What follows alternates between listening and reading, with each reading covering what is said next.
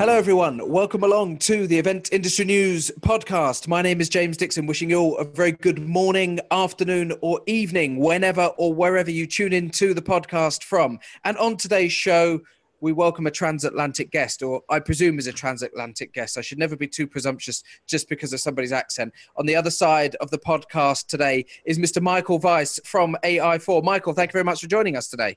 Thank you for having me, James. I am, in fact, transatlantic. You were correct in your stereotyping. Excellent. Thank you. Whereabouts are you joining us today from? I, I live and work in Brooklyn, New York. Superb. What wonderful, wonderful part of the world. Um, Michael founded uh, a business called AI4. Um, it's it's uh, based around artificial artificial intelligence and events, but for many different uh, sectors. Um, the best person to explain it is our guest today. Michael, tell us about the business and how it started. Cool. Yeah, for sure. Thanks, James. So I've been in the events industry since 2012. I got my start at this company called Bisnow Media, which does uh, commercial real estate focused um, events and online publications. And then I started doing my own thing in 2015, and I started organizing these consumer facing technology fairs called World's Fair Nano which I did four times, and those were like 7,000 person consumer, just big tech fairs. And through those, um, you know, we used to cover every technology from city tech to space tech to food tech to transportation tech to AI. And I kind of fell in love with AI. And it became obvious to me that AI, you know, represents the biggest change and honestly evolution for humankind um, that, that I've ever noticed. And so I decided to focus just on AI. And so we started AI4 last year. And the idea with AI4, the way we've structured it, is we do multiple conferences, each focused on AI applications for a particular industry. And mm-hmm. so we started with an AI for finance conference where we focus on uh, you know applications for commercial banking, hedge funds, credit card companies, insurance companies. Then we did uh, AI for healthcare, which is for you know hospital systems, pharma companies, insurance companies. Um, and then we, in, a, in one week's time, actually, five days from now, we have AI for cybersecurity. And then we have an AI for retail conference as well in June. Mm-hmm. And so we're basically going industry by industry and exploring the top applications of AI and machine learning within each domain. And then we also explore topics from two angles, both a technical angle as well as a business angle. Sure. And so we have two different simultaneous tracks, one geared towards like our data science audience, and then one geared towards our business C-suite type audience. Sure. And uh, as you as you pointed out, that this artificial intelligence will transcend business sectors as we know them traditionally, um, because it will be something that will become an integral part of of our daily lives, of our daily business activities, of everything that we do. Um, in traditional events planning, if you were to go and organise events for different types of industries and different trade sectors, that would be something that would be quite complex. But are you finding actually because you're dealing with one subject matter, are a lot of the the tech companies and the the experts, quote unquote, who are coming from the AI sector, are they applicable to all of these different business sectors that your conferences are serving?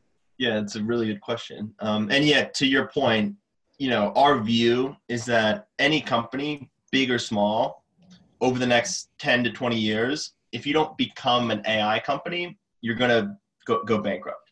The mm-hmm. same way over the last 10 to 20 years, if you didn't become an internet first digital company, you're out of business now. Yeah. Um, so to us, it's like the, the absolute no brainer thing that every business has to divert towards. And then, yeah, because as you know, we're 100% AI focused events business um, there are a ton of synergies between conferences. Um, so, for example, like if you understand, just understanding the underlying technology, that what's going on with machine learning and deep learning and how it's being applied in one domain, makes it a lot easier from a content perspective sure. to, to appreciate what's happening in the other industries. Um, and then a fair number of our sponsors do sponsor multiple conferences because they're providing AI services across industry. Um, and then there isn't a ton of overlap, to be honest, or really any overlap with speakers and attendees. Mm-hmm. But but just having the content understanding of how AI is impacting one industry helps a lot in producing the others. And have the uh, events themselves been able, uh, have you utilized the same venue, or are they taking place in multiple locations depending on the sector that they're serving and where may be best suited for that particular sector?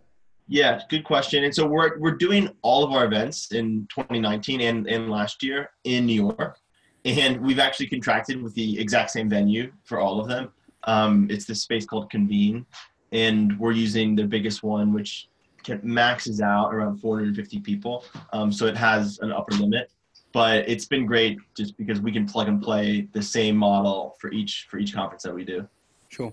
When it comes to actually, obviously, the, the, events themselves are about highlighting the impact of, of artificial intelligence, of highlighting the benefits to that particular sector, what they will need to know, what they will need to be aware of. Um, what elements of AI have you been able to incorporate into the delivery of the events themselves as a means to demonstrate to the delegates and the, to the visitors what it can achieve? Yeah, totally. So, you know, for for us, like, I think the days of either an exhibitor or an attendee walking into a conference and being and saying, "I hope I get to meet the right person," is mm. totally bogus. Or like i hope i get to learn the thing that i want. Doesn't make any sense. And so you know what we try and do with the conference is create a personalized experience both from the content side and the networking side for every type of person because that's the the obvious future of conferences. And so we um, one of the main ways we do it is with our app. And so you know we use the same app for all of our conferences. Mm-hmm. And it does a great job of letting our attendees, our exhibitors build their profiles, kind of like a kind of like a dating website where you say this is what I am, and you choose from a list of like 15 attributes, and then you say this is what I'm looking for, and you choose from a list of another 15 attributes, and then uh, and then the app you know has a pretty simple algorithm. It to be honest isn't actually machine learning, but that's okay. Mm-hmm. um, and it will just recommend you know people for you to meet or sessions for you to attend um, in the same way that you know well in a similar way to how netflix would say you should watch this movie because you you know are interested in these types of films sure. um, and, and it does a great job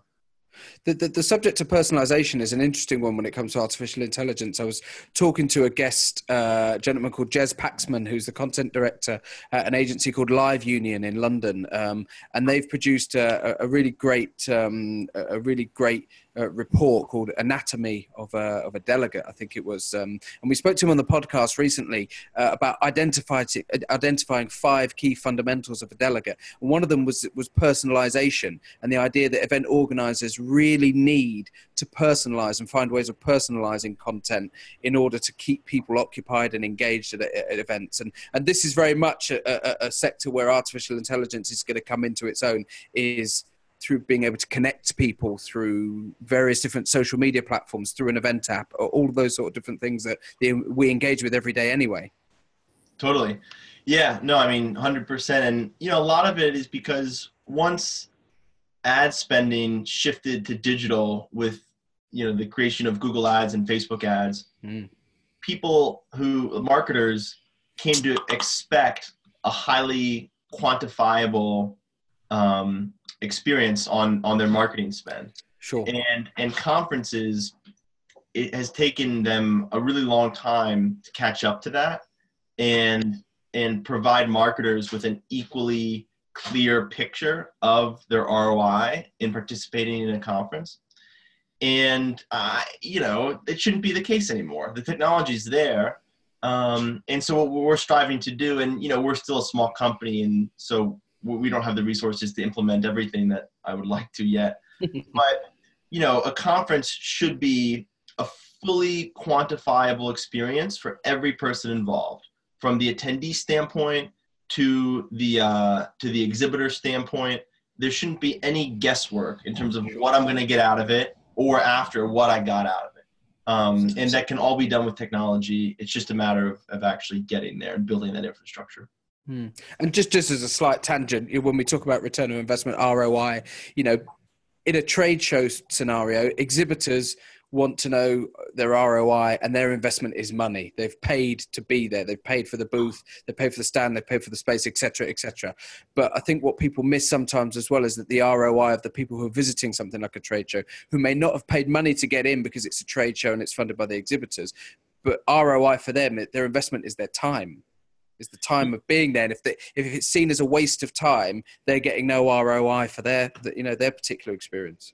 Yeah, it's interesting. So our conferences, I wouldn't describe they're conferences. They're not trade shows. I mean, mm. you know, right now we'll have 15 sponsors and exhibitors at each conference, um, and we're definitely a content-driven event. Mm. But you know, even for attendees who, you know, so an attendee to our conference, they're still you know reg- paying for registration, and it's you know 98% of the time is just a corporate expense but I still believe that there is a world where you can quantify the the the learnings that an attendee took away for the company that they're going back to.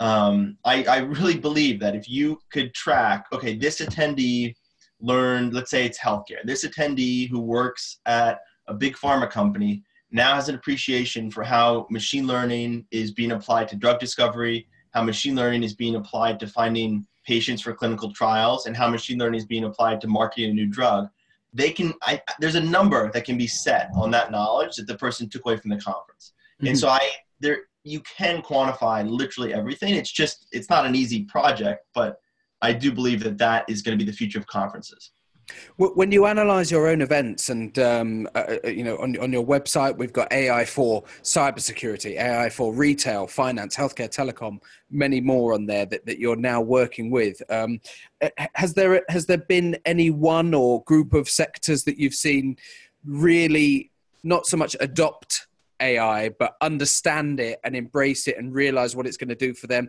Have some of the sectors moved along at a quicker pace than some of the other sectors? Yeah, t- good question. So it's not your first podcast, is it? not my first rodeo. so um, yeah, we've definitely noticed certain sectors are ahead of others in terms of AI adoption. And yeah. what it really comes down to is just which which industry, when they put a dollar into an AI project, how much will they get out? And the one that we've seen the most is finance. Sure. Um, because there are applications in finance, particularly in like the asset management or lending areas, where um, you know if I'm a if I'm a hedge fund or an asset manager, and I can use computer vision to count the the satellite the number of cars in every Walmart parking lot around the world using satellite images, then I can use that to predict next quarter revenues before they're reported, and then that will inform you know my investment strategy and so it's it's such an obvious immediate ROI that they're they're just pouring money into it. And the same with like lending. So with like like Marcus by Goldman Sachs, which is one of their new alternative lending arms, like you know they using machine learning instead of looking at the traditional it's like 12 attributes or something to determine whether you should get a loan credit card they can look at hundreds or even maybe thousands i'm not sure of attributes taking into account like your social media and twitter presence and all these different alternative data points that traditionally couldn't be dealt with with machine learning are, are able to, to be dealt with and um, the ROI is immediate because now I have a whole new pool of people that I can underwrite in order to lend to. Um, and so anyway, long story short, finance, you know, has been sure. definitely, definitely uh, a little farther ahead. Um, and then, I, but they're all, they're, they're all, uh, finance maybe is the farthest ahead, but they're all pouring money into it, to be honest. I mean, with retail, the marketing, personalization, recommendation engines is a huge chunk of retail now. That's a very immediate ROI. Um, healthcare is so many interesting. So it's it, they're all going quickly. There's maybe you know a one to three year lag time between some industries, but they're all they're all going hard. And, and, and finally, because I know um, I know you're, you're, quite, quite pushed for time today, and we, we appreciate you taking a bit of time out to talk to us on the podcast. But when you look at the, the cross section of delegates that are attending um, the various different uh, AI4 conferences, are you seeing a particular type of, of a job title? Are you seeing CEOs or vice presidents, or is there a really broad spectrum of employees that companies are choosing to send along to, to, to make sure that they're learning about this, this technology? Yeah, good question. So, um, we so our conferences are a bit different than other conferences because we have this application process in place. And so our call to action on our website isn't register to attend it's apply to attend. Mm-hmm. and then we lay out the criteria for who the perfect attendee is. And the reason we have that whole process is just to inspire uh, a, a higher quality person to attend. And what that means for us is twofold. So it means either a senior level business leader which mm-hmm. can be a C-suite person. I mean, to be honest, I didn't see any CEOs of big banks come, um, but we did have C-suite people and like EVP people from big banks come, um, and and then uh, so there's the, the senior level business folks, and then also what we call data practitioners, who are like the yeah. technical side. So your data scientists, ML engineers, architects, and to us for AI, those two types is the the sort of required components to any AI project within an organization yeah. because the business leader just isn't is never not never but oftentimes doesn't understand or appreciate the nuances of a particular AI project sufficiently in order to actually put the money you know behind the project and get it get it going.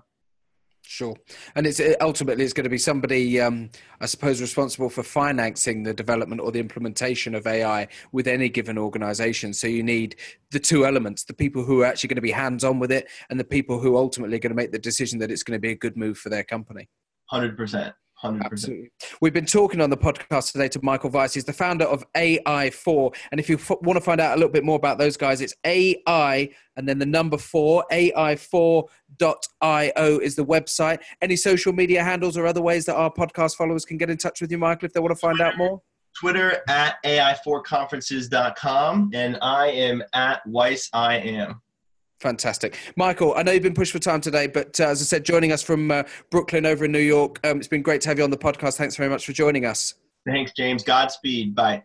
If you're uh, if you're watching the video version of the podcast, head over to your favorite podcast platform to listen to the audio only versions on your commute to and from work. is a great time to do so. If you're listening to the audio only version of today's podcast, flip over to eventindustrynews.com catch up with all the podcasts and the video versions of them, and also find out about the latest news and features that are on Event Industry News. But for now, we will wrap up. So thanks again to our guest, Michael Weiss from AI4, and we'll see you on the next edition of the podcast. My name is James Dixon. Very goodbye to you.